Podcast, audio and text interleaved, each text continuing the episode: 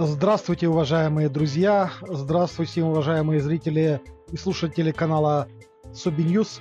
Мы сегодня позвонили Леониду Радзиховскому узнать его мнение о том, о чем уже некоторое время говорят многие аналитики. Э, происходят такие события, как аресты, в том числе и наиболее громкий из них – это арест э, бывшего министра Михаила Абызова, он был министром в правительстве э, при президенте Дмитрии Медведеве. Он возглавлял министерство по вопросам открытого правительства, которое занималось открытостью, повышением открытости органов власти. И сейчас есть другие громкие дела, и многие говорят о том, что это своего рода какая-то прелюдия, либо начало событий а-ля 37 год, так называемая чистка Другие говорят, что начинается копание под личность самого Дмитрия Медведева, поскольку многие из арестованных, в том числе и Михаил Аббазов, связан бизнесовыми и прочими отношениями э, с самим Медведем. И мы, конечно, хотели спросить у Леонида Александровича, что он думает по этому вопросу. Действительно ли это какая-то закономерность и действительно ли копают под Медведева и зачем и кому это нужно? Да, ну, во-первых, я думаю, что это приятный вопрос. Вот Бернард Шоу делил свои пьесы на пьесы приятные и пьесы неприятные. Вопросы о выборах на Украине, они вызывают сразу бурю гневных эмоций у украинских слушателей. А вопросы о коррупции в России, они не вызывают ничего, кроме приятного чувства у украинских слушателей и у российских слушателей потому что в теме коррупции все пролетарии всех стран объединяйтесь. Зрители, слушатели всех стран легко объединяются в простом человеческом слове воруют. Как речь идет о том, что называют, так сказать, геополитикой, тут готовы просто съесть друг друга без соли. А когда речь идет о воровстве, тут все друг друга отлично понимают. Поэтому на приятные вопросы приятно отвечать. Никого не обидишь. Абызов меня не слушает, вот, и другие его родственники тоже, а все остальные довольны. Да, там целая группа товарищей Ладно. по делу проходят вместе с Абызовым. Поэтому кто-то да услышит. Да вряд ли. Им сейчас не, не до этого. Я думаю, у них другие заботы. Ладно, значит, смотрите, по существу дела. Значит, что вся эта история означает, и действительно ли это прелюдия к чистке, и действительно ли это под Медведева копают, и тем более, действительно ли это а, прелюдия к какому-то новому 37-му году. Значит, я на все эти вопросы э, должен ответить с моей точки зрения нет, нет, нет, нет. Это не прелюдия к чистке, это не под Медведева копают, и уж тем более это не имеет никакого отношения к 37 году. Так почему я так э, более-менее уверенно об этом говорю? А дело заключается в том, ну, во-первых, значит, э, вообще ходить с больших козырей, 37 год, Гитлер, Холокост, Вторая мировая война, это я не люблю. Ну, сейчас другие времена, сейчас таких штук нет. Вот отменили смертную казнь, и это символическое действие. Конечно, людей убивают и сейчас, но цена человеческой жизни абсолютно другая, чем в 30-е, 40-е годы. И войн таких нет, и казней таких нет, и преследований таких нет. Поэтому эти сравнения неправильные в принципе. Ведь главное, э, что мы понимаем, когда вспоминаем там 37 год или террор, или там Холокост, войну и так далее, это город трупов. Город трупов. Сейчас этого нет и быть не может. Соответственно, большие э, эмоции, которые возникают по ассоциации, они неправильные. Эта ассоциация ведет в никуда. Но есть и другой, более содержательный момент. Дело в том, что если вы посмотрите, что такое 37 год, помимо город трупов, это бессмысленный террор, придуманные дела. Ну, говорят часто, что 1937 год это была такая форма чистки элиты. Простите, а убивать-то зачем? Ну и гони ты их в шею. Я, кстати, согласен, что подавляющее большинство, например, военных, которых расстреляли в 1937 году, были абсолютно бездарные вояки. Все эти блюхеры, абсолютно никчемные, бездарные. Правда, самых бездарных Ворошилова и Буденова Сталин зачем-то оставил. И даже в начале войны дал им командовать фронтами, но они там накомандовали, показали, на что они способны. Вот, но те, кого расстреляли, это были совершенно бездарные, такие же бездарные, как они, рубаки времен гражданской войны. Поэтому выгнать их к чертовой матери из армии было бы абсолютно правильно. А вот расстреливать-то зачем? То же самое относится к чиновникам. Ну, гони их в шею. Конечно, это были полуграмотные комиссары образца 18 -го года. Ну, гони их в шею. А зачем их расстреливать-то? Какой в этом смысл? Это первое. Второе. Значит, их расстреливали по фантастическим, абсолютно анекдотическим обвинениям. Ну, сейчас же ничего похожего нет. Не только нет расстрелов, но все обвинения, в этом можно ни одной секунды не сомневаться, абсолютно точные.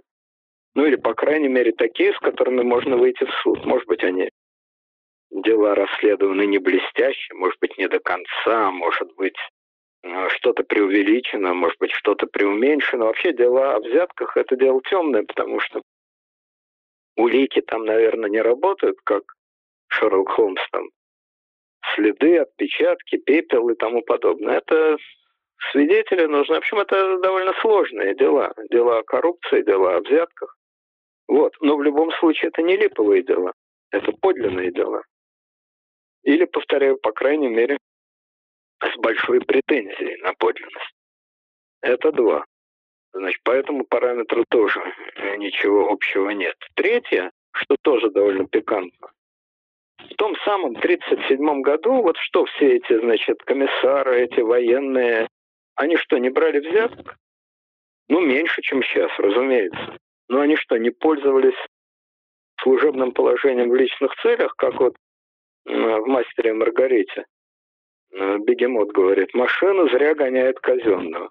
Так они не только машины зря казенные гоняли, они очень даже пользовались при обысках, при арестах у Егоды там находили, теперь мы это все читаем, огромную коллекцию порнографических открыток. Потом, но это не в 37-м было, а чуть позже, э, при аресте Абакумова, это вообще анекдот, читаешь опись, 20 пар золотых часов, там 40 пар сапогов, какие-то отрезы. То есть как будто какой-то спекулянт из сельпо. Так они и были спекулянтами из сельпо. Воры, спекулянты очень любят на эту тему говорить про генералов, которые с войны привезли целые, привозили целые эшелоны награбленного в Германии. Причем все так как-то по-житейски, по мелочи, опять же, золотые часы, какие-то шубы. Ну, Жуков вроде картины какие-то привозил. Вот, очень любят рассказывать, что генералы, значит, с войны привозили целые эшелоны барахла. Все правда. А вот про Жукова говорят, что у него картины какие-то были, какой-то ларец с драгоценностями. Вот был какой-то довольно бездарный сериал «Жуков», и там все время жевался этот ларец с драгоценностями. Так вот, корыстных преступлений всегда хватало. Люди, они и есть люди. Будь то твердокаменные большевики 20-х годов или святые либералы 90-х годов. Люди — это люди. Или святые патриоты уже нашего времени. Люди, они есть люди. Но никогда, ни прямо, ни криво, ни малейшего намека на взятки, на корыстные преступления, использование в личных целях, вообще на роскошный образ жизни ни разу не звучало, ни разу. НКВД, прокуратура, лично товарищ Сталин железной рукой вычеркивали малейшие намеки на это перед советскими людьми были бестелесные демоны. Шпионы, изменники, террористы, убийцы, отравители, кто угодно. Но чтобы они жрали икру, брали взятки, хранили золотые часы, это было абсолютно невозможно. В ту фантастическую картину мира, которую рисовала советская пропаганда, реальность вообще не вписывалась. Все должно было быть выдумано от начала до конца. И выдумано в соответствии с чисто шпионским триллером. Даже не триллером, а хоррором, где нету вообще ничего реального, ничего материального. Здесь картина, ну, прямо противоположная. Не только нет никаких и не может быть никаких политических обвинений. Какие вообще могут политические обвинения в наше время? Не только нет ни малейшего намека ни на какой там шпионаж, предательство и тому подобную галиматью, но идет совершенно конкретное, подробное описание, и сколько предположительно украли, и сколько у них барахла, и какое у них имущество. В этом смысле ну, вполне, значит, прокуратура может сотрудничать или конкурировать с Навальным. Вот до конца советской власти главная тайна это было вовсе не расположение этого металлолома, ракет этих по территории Советского Союза.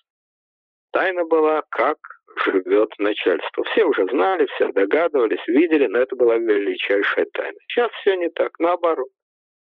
Это с удовольствием показывают, об этом с удовольствием рассказывают. То есть это просто зеркальная картина в 30-е годы полностью выдуманные, ничему не соответствующие фантастические обвинения и полнейшее сокрытие в наше время абсолютно реальные, как минимум, более чем правдоподобные обвинения, никакой политической чепухи и довольно подробная картина быта мучеников номенклатуры. Так что аналогия с 1937 годом совершенно не катит. Ладно, идем дальше. Да, кстати, я вам должен сказать еще одну такую любопытную вещь. Она действительно, о ней мало, мало когда вспоминают, а это ведь интересно. Значит, кто не знает, что российская власть построена на двух китах. Административный произвол и коррупция. Это знают все. Великий историк Карамзин, который сказал вот коронную свою фразу «Что происходит в России?» Вы спросили, он ответил «Воруют». Эти слова так же популярны, как слова Пушкина про бессмысленный беспощадный бунт. Все это знают. Отлично. Воруют. Кто ворует? Имена, фамилии, явки, как выражается Путин. Так вот, не только при товарище Сталине, но и при господах Романовых имена, фамилии, явки не звучали. Министров снимали, Бывало, что и разжалуют, но чтобы людей в чине министров сажали за взятки, такого при Романовых никогда не было. Никогда. Губернаторов иногда могли. Второстепенных губерний. А вся Россия в XIX веке знала, например, такие случаи упорно ходили, что один из крупных очень строителей того времени граф Кляйн-Мехель, тот самый, который строил железную дорогу, первую железную дорогу Петербург, Москва, брал чудовищные взятки. Или вот князь Орлов, председатель комитета министров о Николае Первого, тоже ходили слухи о чудовищных взятках. Или министр Александра Третьего, Вышнеградский, талантливый математик, академик настоящий, не липовый, а реальный академик, который пришел в правительство из бизнеса, но за время пребывания в правительстве многократно умножил свое состояние, хотя никаких возможностей для этого официальных не было. Говорили, что воруют великие князья. Вот опубликованы, значит, их дневники. Там прямо говорилось, что вот великий князь Алексей Александрович который командовал флотом. Так про него и говорили, что весь его флот швартуется в Париже, где у него был огромный не особняк, а дворец самый настоящий. Ну и так далее. То есть э, воровство, Карамзин был прав, воруют. Но никогда царское правительство не отдавало под суд министров за это дело. Никогда. Так же, как советское правительство.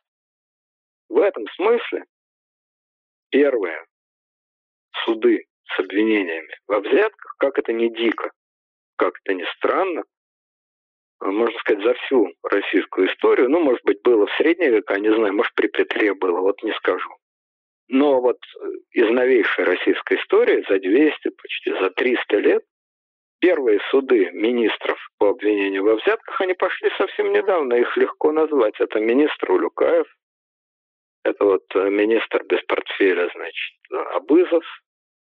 Ну, вроде почти все. Значит, э, в 90-е годы посадили, было дело министра юстиции Ковалева. Но его посадили не за взятки, а за какие-то банные удовольствия. Что-то он там неправильно в бане сделал. Не то, что с проститутками встречался, это его частное дело, но что-то он там нарушил какие-то законы. Вот, так что сам факт, что людей судят не за диверсии, шпионаж и измен в родине, а за реальные вещи и реальные взятки, это совершенно новое вообще явление э, в российской истории. О чем, еще раз говорю, почему-то редко упоминаю. Ну хорошо. Значит, с 1937 годом понятно. А теперь, может быть, это действительно подготовка к большой зачистке номенклатуры? В конце концов, да, Сталин был садист и маньяк, и совершенно напрасно расстреливал людей. Но расстрелы – это одна сторона медали, а другая сторона – это чистка. Он мог провести эту чистку без всяких расстрелов, просто поснимав людей. Может быть, Путин имеет в виду нечто похожее? Я так не думаю. Я не думаю, что это подготовка к большой чистке. Значит, смотрите. Во-первых, а, остаются а, четкие слепые зоны. То есть те, в которые артиллерия не бьет. Что это за зоны? Они традиционные. Это те зоны административной системы, которые прямо подчиняются президенту. Это администрация президента, современный аналог ЦК КПСС. Это ФСБ. Ни одного сотрудника ФСБ и ГРУ а, за взятки, насколько я знаю, не посадили. Причем даже маленьких сотрудников. Ну, может, каких-то лейтенантиков, там, не знаю. Но так вот, чтобы было хоть какое-то громкое дело по ФСБ и по ГРУ, не слыхал. Это прокуратура, хотя одного зама генерального прокурора, или не зама генерального прокурора, вру, начальника управления исполнения наказаний э, посадили. Но это Минюст. А прокуратура, она, значит, насколько я понимаю, в слепой зоне. Это, безусловно, МИД. Ни одного чиновника МИДа за взятки не посадили. Это при том, что ходили слухи, что чуть ли не самолетами МИДа наркотики перевозят. Ну уж я там не знаю, перевозят, не перевозят, но представить, что сотрудники МИДа чисты есть такие непорочные лилии, все, довольно трудно. Это армия, по крайней мере, генеральный штаб. Чтобы посадили за взятки офицеров, тем более генералов генерального штаба, про такое не слыхал. Вот это ведомство, которое прямо подчиняется Путину и которое вне этих дел. А, насколько я знаю, практически ни разу не трогали сотрудников Центробанка. А это, как вы понимаете, организация, имеющая отношение к деньгам. И вполне возможно, что там есть чем поживиться. Вот, это, значит, э, сектора, которые закрыты. Э, при Сталине таких закрытых секторов не было. Открыты были все сектора. Чистка шла по всем направлениям. Сейчас эти сектора абсолютно закрыты. Это раз. Второй круг – это круг друзей. Ну, друзья Путина, они уже теперь друзья России, они всем известны.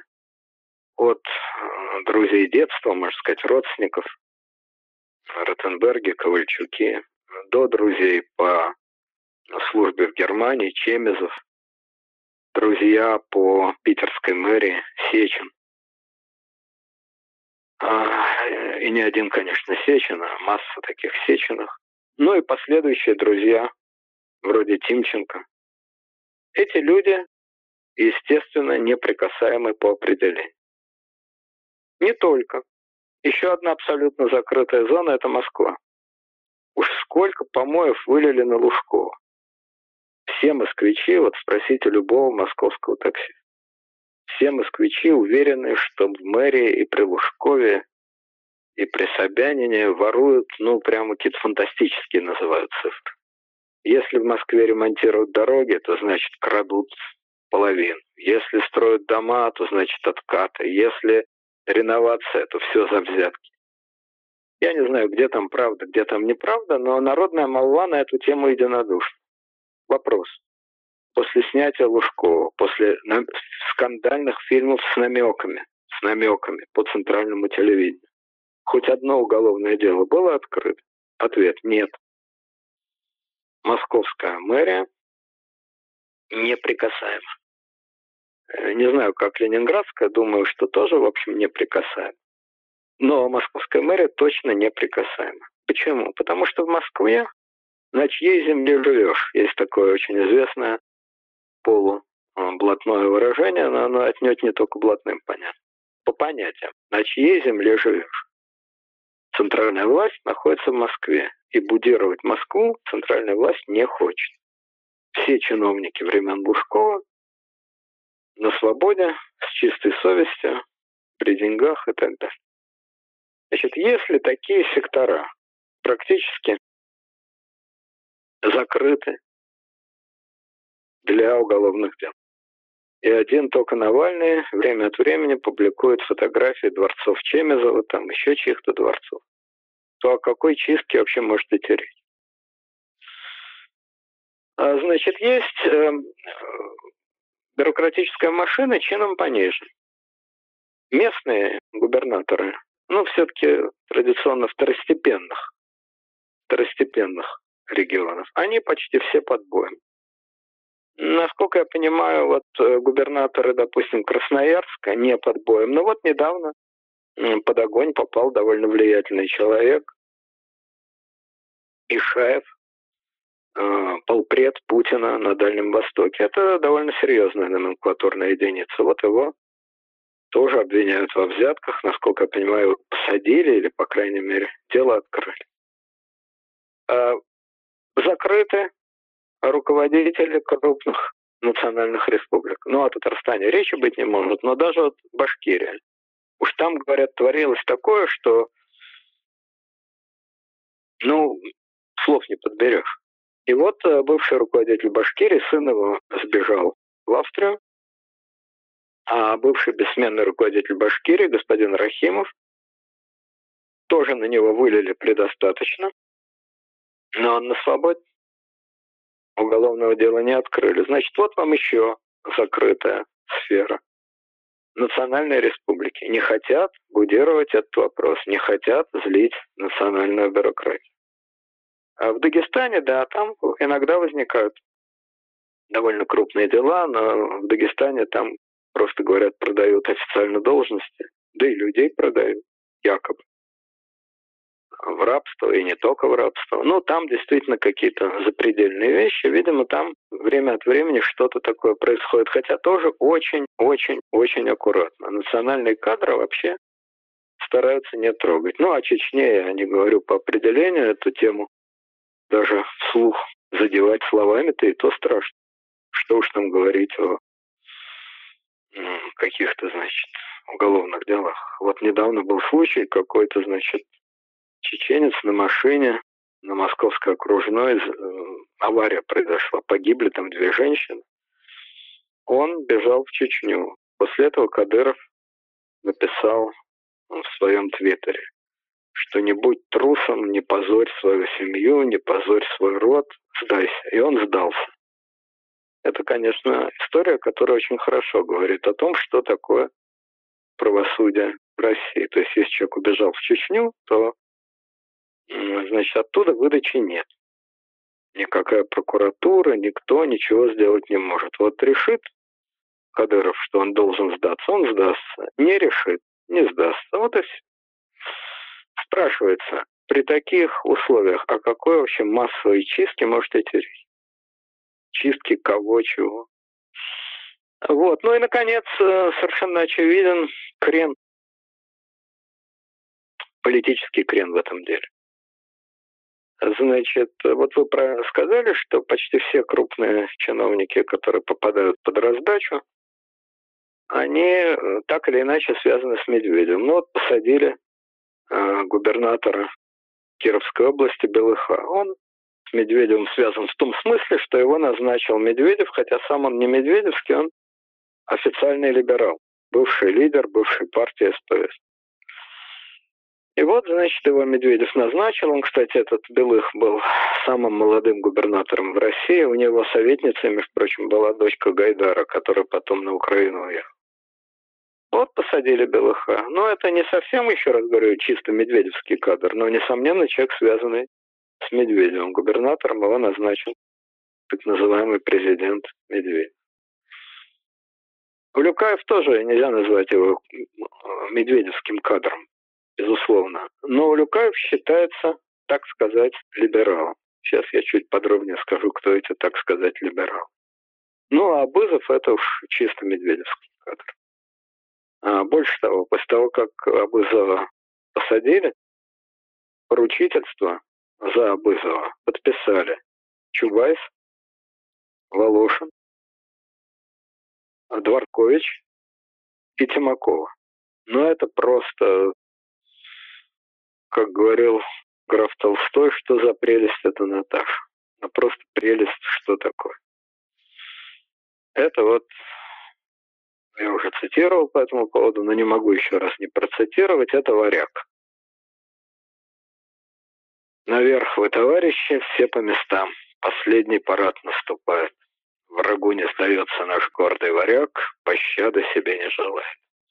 Вот эти четыре человека, Волошин, Чубайс, Тимакова и Дворкович, они, естественно, прекрасно знают, что их поручительство никакого значения ни для какого суда не имеет, и только лишний раз разозлит тех, кого они злят, но им на это наплевать, так же, как и на Абызова, я думаю, им глубоко наплевать, но они демонстрируют свою корпоративную солидарность, что они стоят, цепившись друг в друга, а,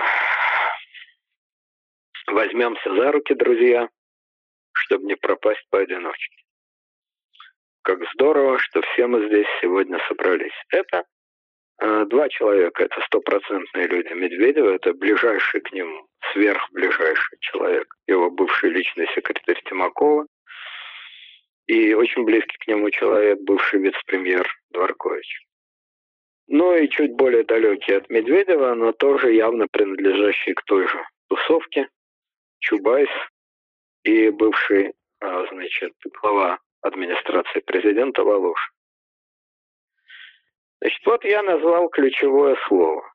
Тусовка. Тусовка. Либеральная тусовка. Тусовка порядочных людей. Тусовка либералов. Тусовка рукопожатных. Тусовка своих. Как хотите назовите. Эти люди либералы?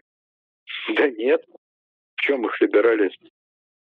Ни в каких либеральных действиях они не замечены.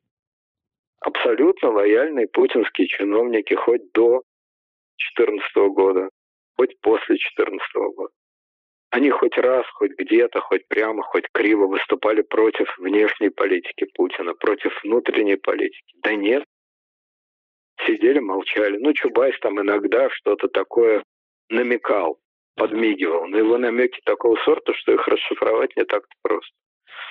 Да, они не ястребы, они не проклинали Америку, они не кричали вперед на Киев, это правда. Но, собственно говоря, все российские министры этого не кричат. Это кричат только те, кому это по должности положено. Лавров, Шойгу. Но иногда из штанов просто так выпрыгивает Рогозин. А остальные вообще на эти темы молчат ну, какой-нибудь там э, министр э, здравоохранения, ну, чем будет орать? Бомбите Вашингтон, захватите Киев, Америка наш враг. С какого перепугу? Он же министр здравоохранения, а не пациент сумасшедшего дома. Его обязанность следить за сумасшедшими домами, но не сидеть внутри сумасшедшего дома. Поэтому он вообще не лезет в эти вопросы. Это не его компетенция. И эти люди такие же. Они не занимаются внешней политикой. Значит, с этой точки зрения никакие они не либералы. Они либералы в области экономики? Да нет. Чубайс, руководитель крупнейшей государственной корпорации, совершенно не собирается ее там приватизировать, не говорит, что да слушайте, ну зачем же нам создавать государственную корпорацию по нанотехнологиям?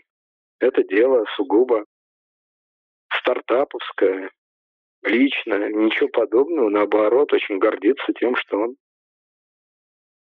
руководит этой самой корпорацией. Тимакова – вице-президент Государственного банка. Дворкович, как мы недавно узнали, ближайший друг министра сельского хозяйства, бывшего министра сельского хозяйства Ткачева. Председатель совета директоров нескольких государственных компаний. Спрашивается, так почему же они либералы, а Сечин антилиберал? В чем разница? Где эта грань вообще находится? По этой логике главные либералы у нас Тимченко и Ротенберг. У них же частные компании, отнюдь не государственные. Вот они либералы. А государственная компания Чубайса или там государственная компания Тимакова никакого отношения ни к какому либерализму не имеет. Так в чем они либералы? Это как, значит, у Островского там у него есть пьеса на всякого мудреца довольно простоты. И там один говорит, Городулина в каком-то глупейшем споре о лошадях назвали либералом. Он так обрадовался этому, что в этот день объехал всю Москву и всем рассказывал, что он либерал. Так в чем они либералы? Они либералы во вполне определенном смысле. Они принадлежат к определенной тусовке. И вот головка этой тусовки и засветилась. Это чем отличается одна тусовка от другой? Идеологически повторяю, нет, по крайней мере, никаких идеологических деклараций за ними нет. А экономически нет. Это руководители крупных государственных корпораций. По образу жизни? Ну, не знаю. Ну, наверное, Сечин богаче. И, наверное, его яхта длиннее. Это так. Но, в общем, образ жизни у них у всех примерно одинаковый. Это все соседи по имению. Там, что Сечин, что Чемезов, что Дворкович, что Чубайс, примерно один образ жизни. Значит, да, эти люди все, вот это первая существенная их особенность. Они все вышли из 90-х годов. Ну, не все, Дворкович и Тимакова по возрасту тогда не занимали такого крупного положения.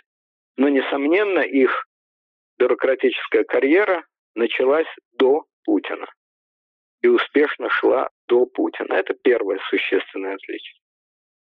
Второе – неформальный круг друзей, в котором они варятся. Это круг друзей вокруг, значит, э, тех чиновников ельцинской эпохи, которых тогда было принято называть либералами. Это их самоидентификация. Это слова, которые они сами о себе говорят. Это правда. И также о них говорят их бюрократические противники, представители другого клана, ну, условно говоря, сеченского клана. Хотя, повторяю, с точки зрения их политических действий и их экономических действий, они друг от друга не отличаются. Но они отличаются по запаху. Вот а, животные все и люди не исключение различают друг друга по запаху. Вот у них вполне определенный либеральный запах и либеральная самоидентификация. А к тому же самому либеральному клану или либеральному кругу относятся и другие люди, которых никто не трогает и которые не высовываются при этом. Это, прежде всего, естественно, Кудрин, который действительно сторонник вполне определенных экономических взглядов, может быть, не очень либеральных, но очень определенных взглядов, консервативно-финансовых. Вот он тот, кто реально формирует экономические представления Путина. Кудрин, Набиулина, глава Центробанка, Силуанов, министр финансов. Вот это реальная сила в отличие от э, Чубайса, который давно уже огородное пугало, и, значит, э, Дворковича и Волошина, которые никого не представляют, эти люди, несомненно, влиятельны. Они влиятельны потому, Кудрин, Набиулина, Силуанов, они влиятельны потому, что к ним прислушивается Путин. А Кудрину так он просто верит. И вся экономическая политика Кудр... Э, Путина точнее вся финансовая политика Путина, она делается под влиянием советов Кудрина. Занимает он официальную должность или нет, это дело второе. Но он, несомненно, является авторитетом для Путина. Это очень важно. Эти люди тоже принадлежат к либеральной тусовке. Они тоже не ругают Америку, они тоже не делают истребиных заявлений. Кстати, э, Кудрин время от времени даже делает вполне э, либеральные заявления. Вот недавно освободили из-под домашнего ареста известного режиссера, который значит, давно сидел под домашним арестом в Москве. И Кудрин написал в Твиттере, наконец-то освободили. Другой чиновник такого себе не позволит, а Кудрин позволяет. Но э, сила их не в этом, не в том, что они либералы или не либералы, а в том, что Путин им доверяет. Доверяет Кудрину, доверяет Набиулину и доверяет Силуанову. Это его главные экономические советники. Собственно говоря, к той же группе принадлежал и Улюкаев в свое время. Вот такой расклад в России. Значит, огонь, если брать знаковые фигуры. Если не знаковые, то он, я думаю, ведется по разным личностям. Но если брать знаковые фигуры, то огонь ведется по людям этого крыла. Ну, трудно себе представить, что они более коррумпированы, чем представители патриотической общественности. Я не думаю, что коррупция имеет политическое измерение. И будь ты главный патриот и главный враг Америки, будь ты представитель того, что само, само себя называет либеральными кругами, или еще как ворот, все в равной степени. Это все равно как сказать, что одни люди больше пьют, а другие меньше пьют. Одни больше плавают, а другие меньше плавают. Одни больше встречаются с женщинами, а другие меньше встречаются. Это не имеет политического оттенка. Это уж э, физиология такая. Вот Лужков, он был кто? Патриот, либерал, правый, левый. Да никакой он не был. Пользовался. А Березовский был кто? Либерал, патриот, левый, правый. Какой? Да никакой. Руки дотягивались, он и брал. На то приделаны нам руки, чтобы брать. Вот брали. Вот, поэтому э, то, что я думаю, что коррупция размазана примерно равным слоем, а огонь сосредотачивается.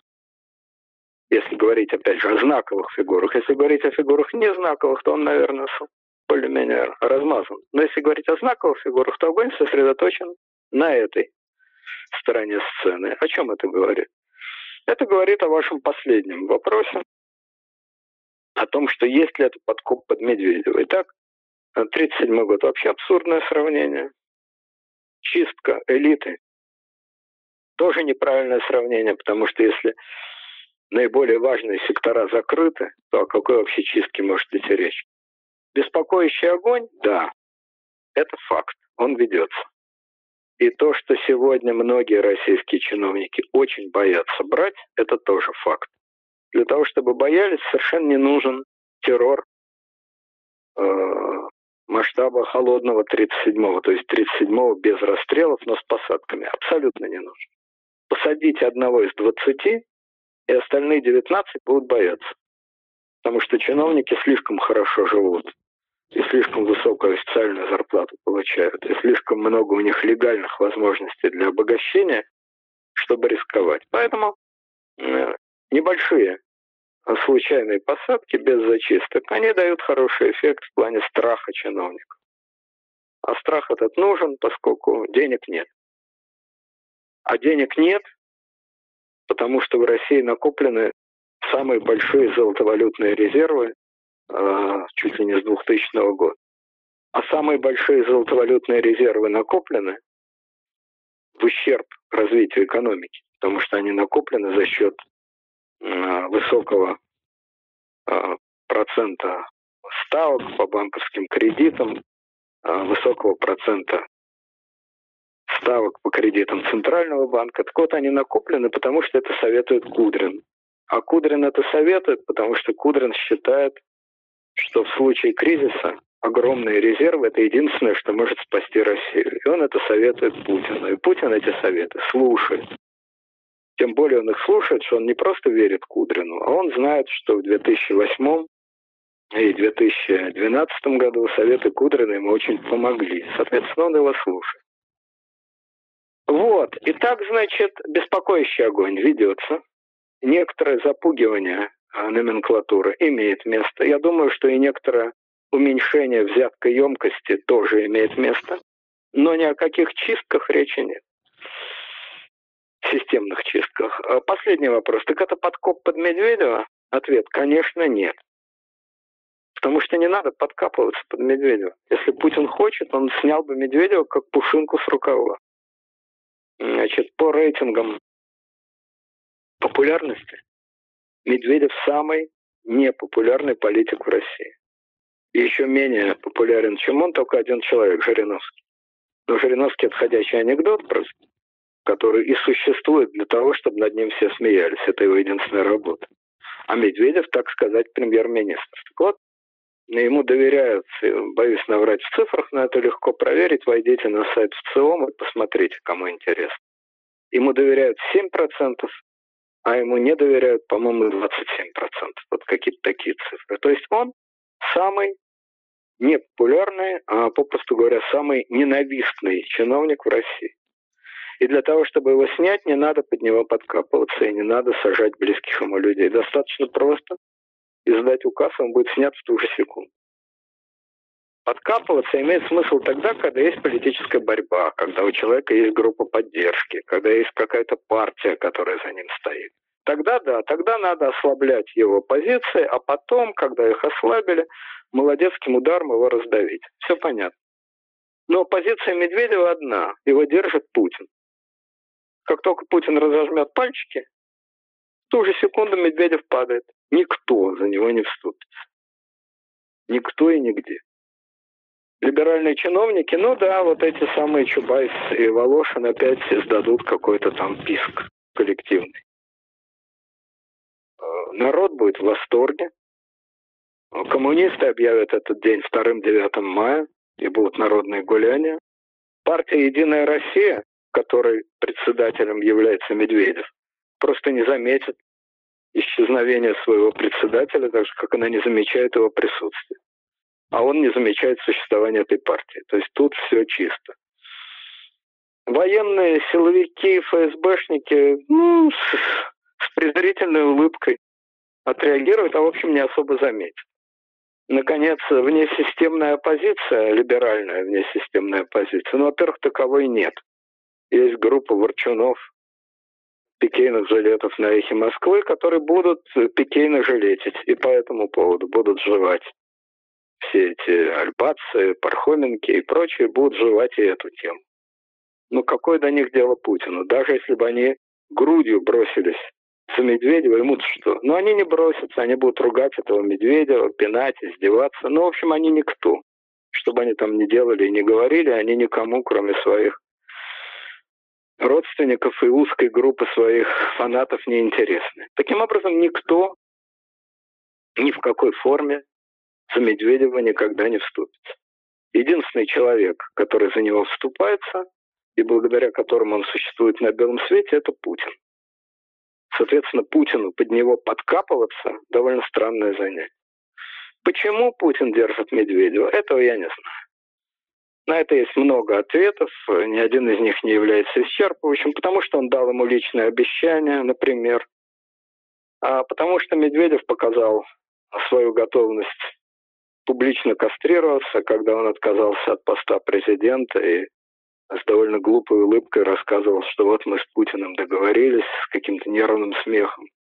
Потому что он идеальный громотвод, все над ним смеются, все в него плюют, и вроде Путин, значит, на его фоне смотрится таким Наполеоном. А потому что лучше, чтобы место премьера занимал никто, чем чтобы на этом месте оказался кто-то. Путин любит, когда премьеры никто. Вот был премьер Фродков, был премьер, господи, забыл, Зубков, а, вот, Медведев. Это путинский стиль. Ну, конечно, найти господина никто ничего не стоит. В России много безликих чиновников, и поменять любого из них на Медведева никто не заметит. Но в силу, еще раз повторяю, личных обязательств, в силу привычности Медведева, может быть, по этим причинам он его держит. Может быть, он его держит как тот балласт, который сбрасывают с корабля, когда совсем плохо, когда качка. Кто его знает? Но в любом случае он под Медведева не подкапывается, поскольку глупо подкапываться под того, кого ты сам держишь. Вот э, если одна рука Путина держит Медведева, а другая под эту руку подкапывается, то это вроде Путин у себя под мышкой чешет, что ли. Я даже как представить это не могу. Вот, соответственно, ответ на все эти вопросы такой. Путин ведет беспокоящий огонь вообще по номенклатуре. А, он выбирает для поражения знаковые фигуры со стороны либеральной тусовки по двум причинам. Первое. Либеральная тусовка наименее популярна в стране среди простого народа. Раз. Второе. А, Путин считает, что они должны вдвойне бояться потому что он идет все время занимается конфронтацией с Западом, и чем больше у него, у Путина, конфронтация с Западом, тем больше он в силу своей параноидальности боится измены со стороны близкого окружения. Вот я с Западом ругаюсь, а какие-то изменщики могут в этой ситуации продаться Западу. Что это означает, понять невозможно, но тем не менее я думаю, что такие страхи у Путина вполне могут быть. Вот он дополнительно их прессует. Хотя я не думаю, что он испытывает к ним какую-то острую неприязнь. Испытывал бы, пересажал бы их всех. Он этого не делает. Значит, острой неприязни не испытывает, но некоторую чуждость чувствует и некоторый потенциал для возможных переговоров с Западом он за ними знает. Так вот, чтобы если вы будете вести эти переговоры, вы их вели только по моему приказу, когда я этого захочу, когда я об этом распоряжусь. А без моего приказа, чтобы не смели носа высунуть. Это два. Но ни о каких подкопах под несуществующего персонажа Медведева, естественно, речи нет и быть не может. Леонид Александрович, э, мы знаем, что тот же Михаил Абазов, о котором мы говорили, он как оказывается, как мы все помним, наверное, кто-то помнит, был заместителем Чубайса в ЕС, а Чубайса многие пророчат э, неким жертвенным животным, которого вот-вот все-таки Путин для поднятия рейтинга может принести. Как вы думаете, это может быть какой-то подкуп под Чубайса именно, поскольку Абазов был его заместителем, это довольно близкие люди? Ну, я еще раз повторяю, зачем подкапываться, если можете просто снять? Подкопы эти имеют смысл, ну вот Чубайс, допустим, независимая фигура. То есть у него есть какие-то политические резервы, безотносительные к Путину. Его поддерживает какая-то партия. У него есть какая-то сильная поддержка среди бизнесменов.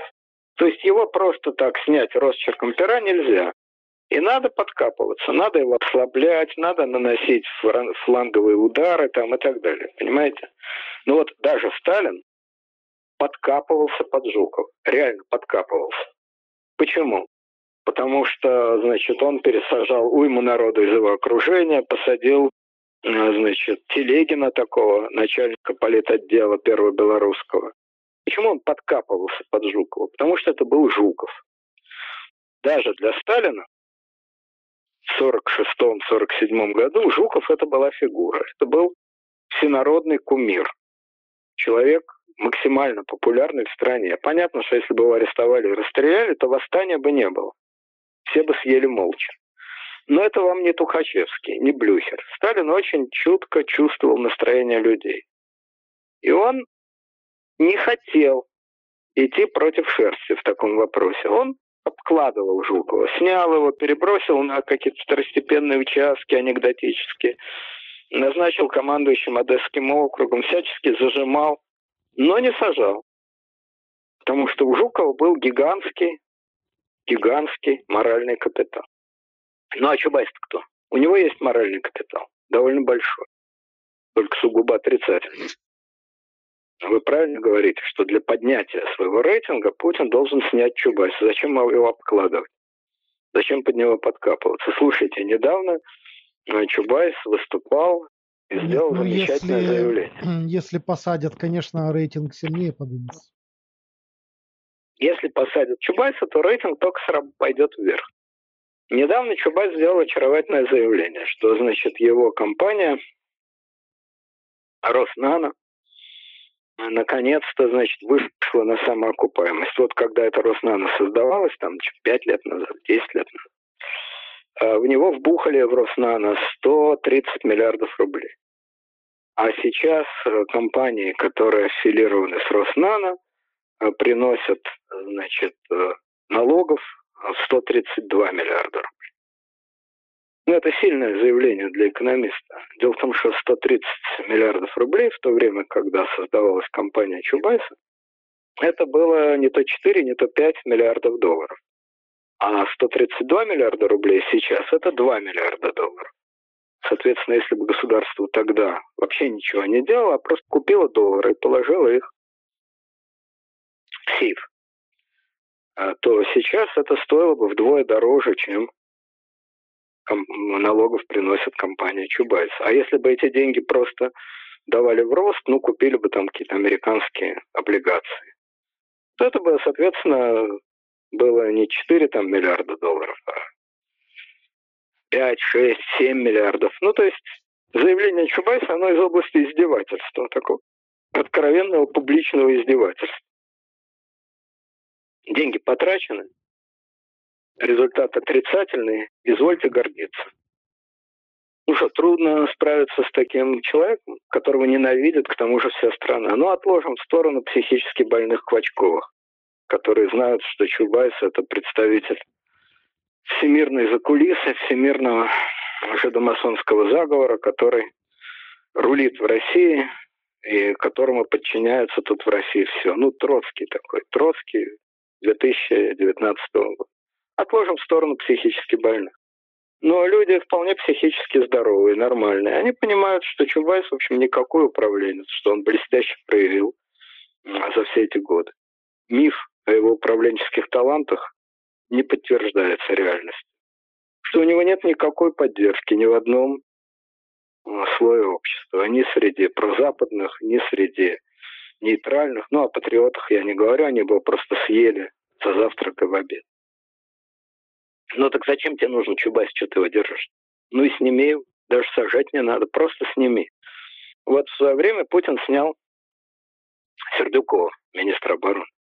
Вот про него говорят, что при всех взятках, безобразиях, э, гареме, который он там развел, и при тысяче других вещей, он был очень эффективный министр обороны. Очень толковый министр обороны. Провел огромное сокращение армии, там переформатировал то, переформатировал все. Я не специалист по военным делам, но специалисты говорят, что он был толковый министр. А Шойгу просто для представительства. И Шойгу снял плоды с того дерева, которое значит, посадил Сердюков. Сердюкова при этом не посадили, любовницу его одно время держали под домашним арестом и так далее, и так далее. Так вот, от снятия Сердюкова э, рейтинг Путина повысился потому что его не весь за что ненавидели. А миф такой возник о нем. А от снятия Чубайса этот рейтинг бы еще гораздо больше повысился. Поэтому зачем ради этого суетиться с Абызовым? Просто сними Чубайса и все. Никаких проблем тут нет. Чубайс, так же как и Медведев, я их не сравниваю в личном плане. Чубайс в личном плане довольно сильный, интересный человек, мастер пиара, самопиара. Про Медведева так никак не скажешь. Тем не менее, Чубайс, так же как и Медведев, силен э, только одним – поддержкой Путина. Разожми просто пальчики, и он тут же упадет. Не поддерживай. Но Путин его поддерживает. Я думаю, что у Путина есть, помимо всего прочего, а, просто потребность э, в игре в кошки-мышки. Ему же безумно, как мне кажется, безумно по жизни скучно. Делать абсолютно нечего. Вот зачем все эти геополитические глупости? Зачем эта великая пиар-борьба с Америкой? А зачем это, извините, великая пиар-борьба с Украиной? И не только пиар, а вообще борьба. Зачем? Что это дает? Какие такие геополитические интересы? Да никаких. Вот э, как в фильме «Женитьба Бальзаминова». Тоска Анфис, тоска Раис. Ему нужна интрига ради интриги. Какая-то игра. Игра с самим собой. Играю в шахматы сам с собой. Бой с подушкой, если хотите. Это с одной стороны. С другой стороны, вполне возможно, что у него есть и такие садистические наклонности.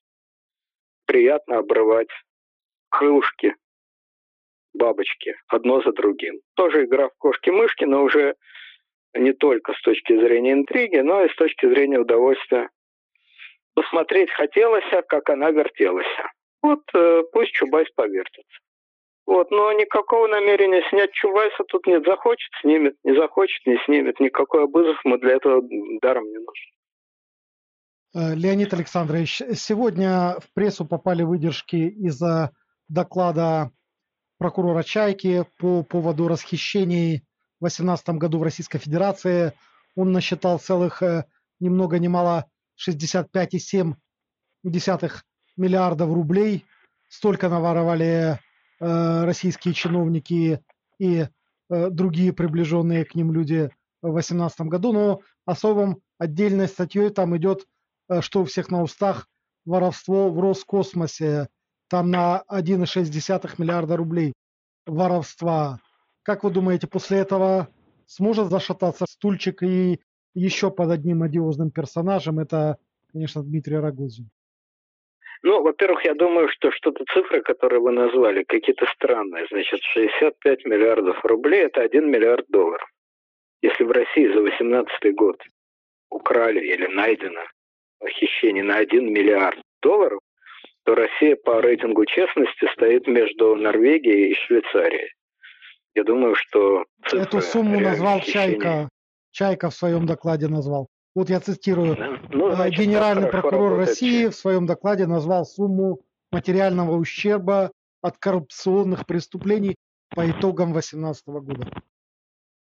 Ну, я рад за чайку. Я думаю, что надо сравнить эту сумму с расходами на содержание прокуратуры, Следственного комитета и ФСБ.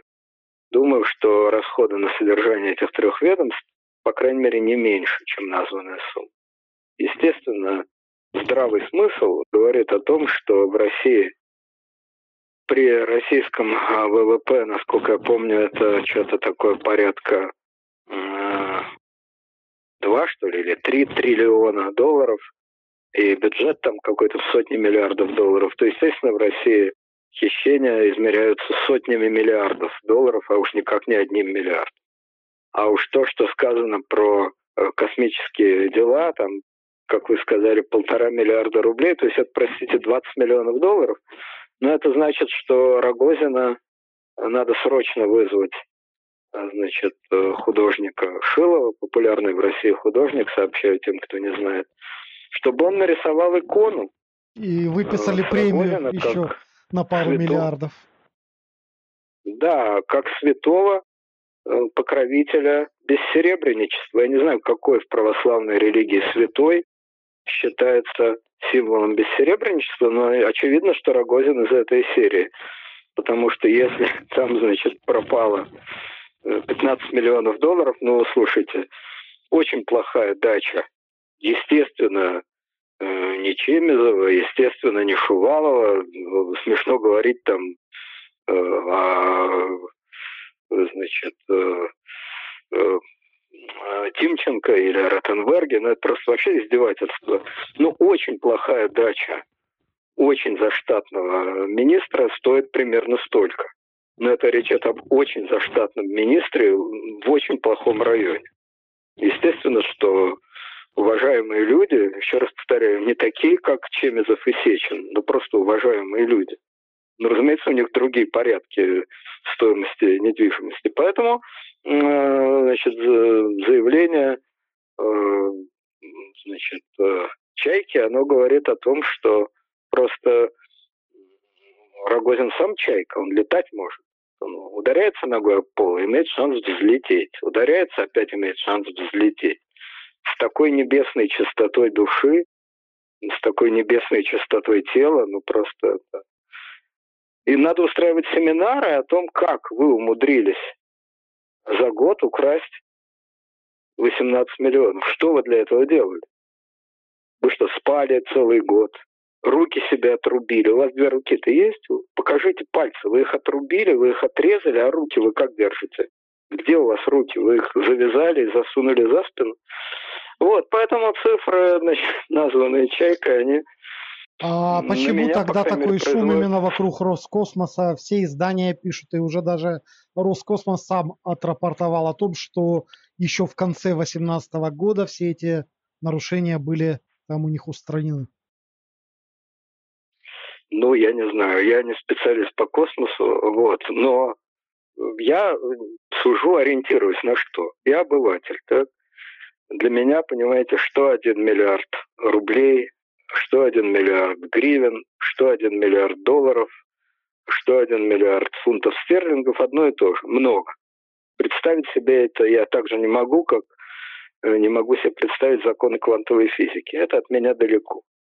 Но я ориентируюсь на э, правдоруба Навального. Вот когда он публикует фотографии домов, загородных домов, еще раз повторяю, Чемезова, Сечина, Тимченко и компании, и примерно оценивает их стоимость, то это я посмотреть эти фотографии я могу. Вот стоимость этих загородных фазенд значительно превышает э, то, что украли э, или якобы украли в Роскосмосе. Поэтому из этого следует вывод, что объем космического воровства сопоставим э, со стоимостью дома для гостей на территории э, имения Тимченко. Ну, что я могу сказать? Ну, значит, молодцы.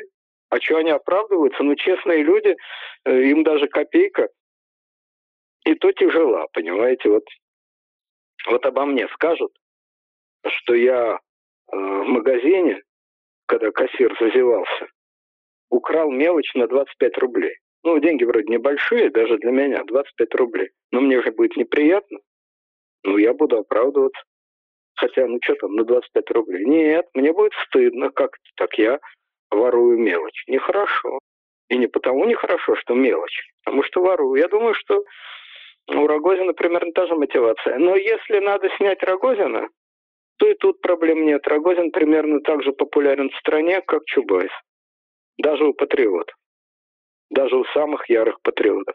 Вообще в стране, кроме Путина, есть два более или менее популярных человека. Тут гадать-то нечего, опять же. Есть опросы. Мы с вами в прошлый раз уже говорили, что социология – это наука.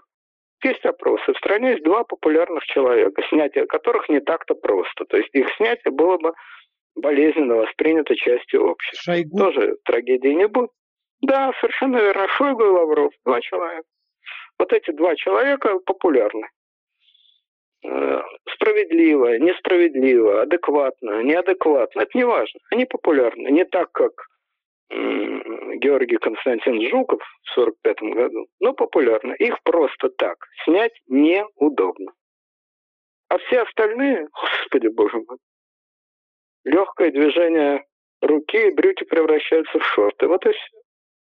Леонид Александрович, заключительный вопрос совсем коротенький. Появляются утечки уже новые исследования э, по социологии, и, судя по ним, Зеленский увеличивает свой отрыв от Порошенко. Вы человек, которому близки выборы, который понимает э, в этих выборных делах социологии. Вы как оцениваете, есть еще у Порошенко шансы стать президентом, либо уже все потеряно? Вы знаете, ну я просто боюсь, потому что если я скажу, то меня, мне же Майдан устроит. Мне периодически на моем фейсе устраивает Майдан. Значит, э, вопрос о том, сколько денег я получаю от Коломойского и от ФСБ уже не стоит. Уже поняли, что я не скажу. Что это деньги спрятаны так, что найти их невозможно. Эти вопросы не задают. Но говорят, что как такой, как я, неграмотный, дикий, безграмотный ватник, империалист, русский либерал, который кончается на украинском вопросе. К слову сказать, я не либерал, и для меня нет украинского вопроса. Я просто не понимаю, что это такое. Украина иностранное государство, какие к нему вопросы? Ну, государство и государство, уж какое есть, такое есть. Вот, то есть мне там много чего интересного пишут, я поэтому боюсь уж комментировать, чего ж зря людей тут дразнить гусей. Ну, могу коротко действительно сказать. Э, на сегодняшний день, пока нету социологии такой надежной, э, мне кажется, что позиция Зеленского прочная. У него, у Зеленского, есть шанс э, себя утопить. Этот шанс по-прежнему остается. По-видимому, это вот эти исторические дебаты, которых все ждут как манны небесные, как на горной проповеди. Вот. Но для этого Зеленский должен очень, очень, очень постараться. Я не знаю, что он должен сотворить на этих дебатах, но вот я предполагал, что он должен заплакать и убежать, плача за кулисы.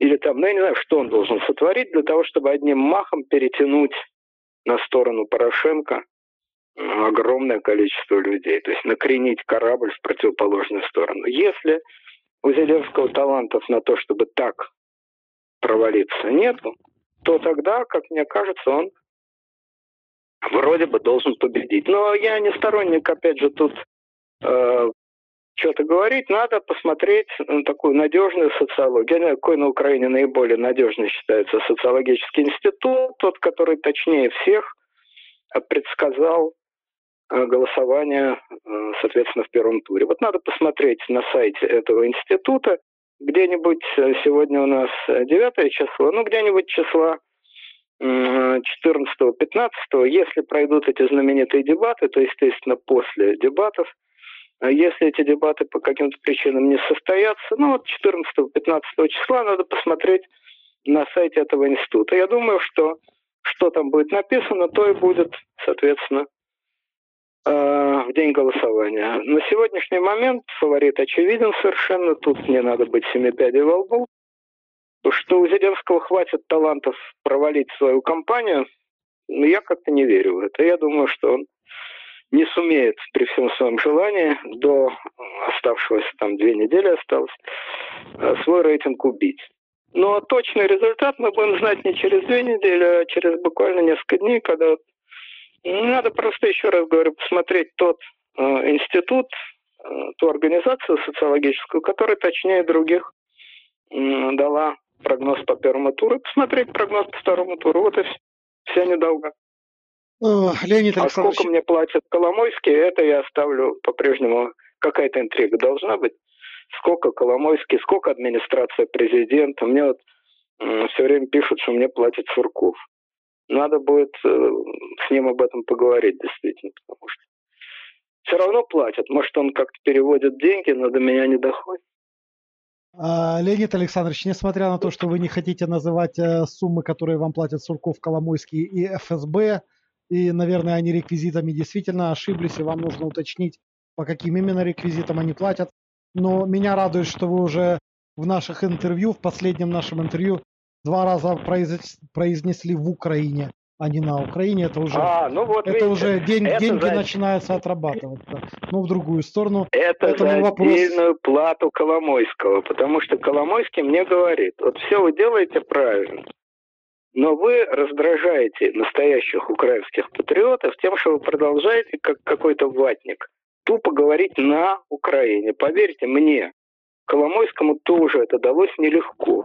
Но постепенно я научился говорить в Украине. У меня это выработалось как рефлекс. И у вас выработается. За каждое «на» штраф, за каждое «в» премия. Ну вот я стараюсь. Да, будем рады это слышать. Спасибо вам большое, Леонид Александрович. И спасибо, Всего дорогие доброго. зрители, что нас смотрели и слушали. До свидания.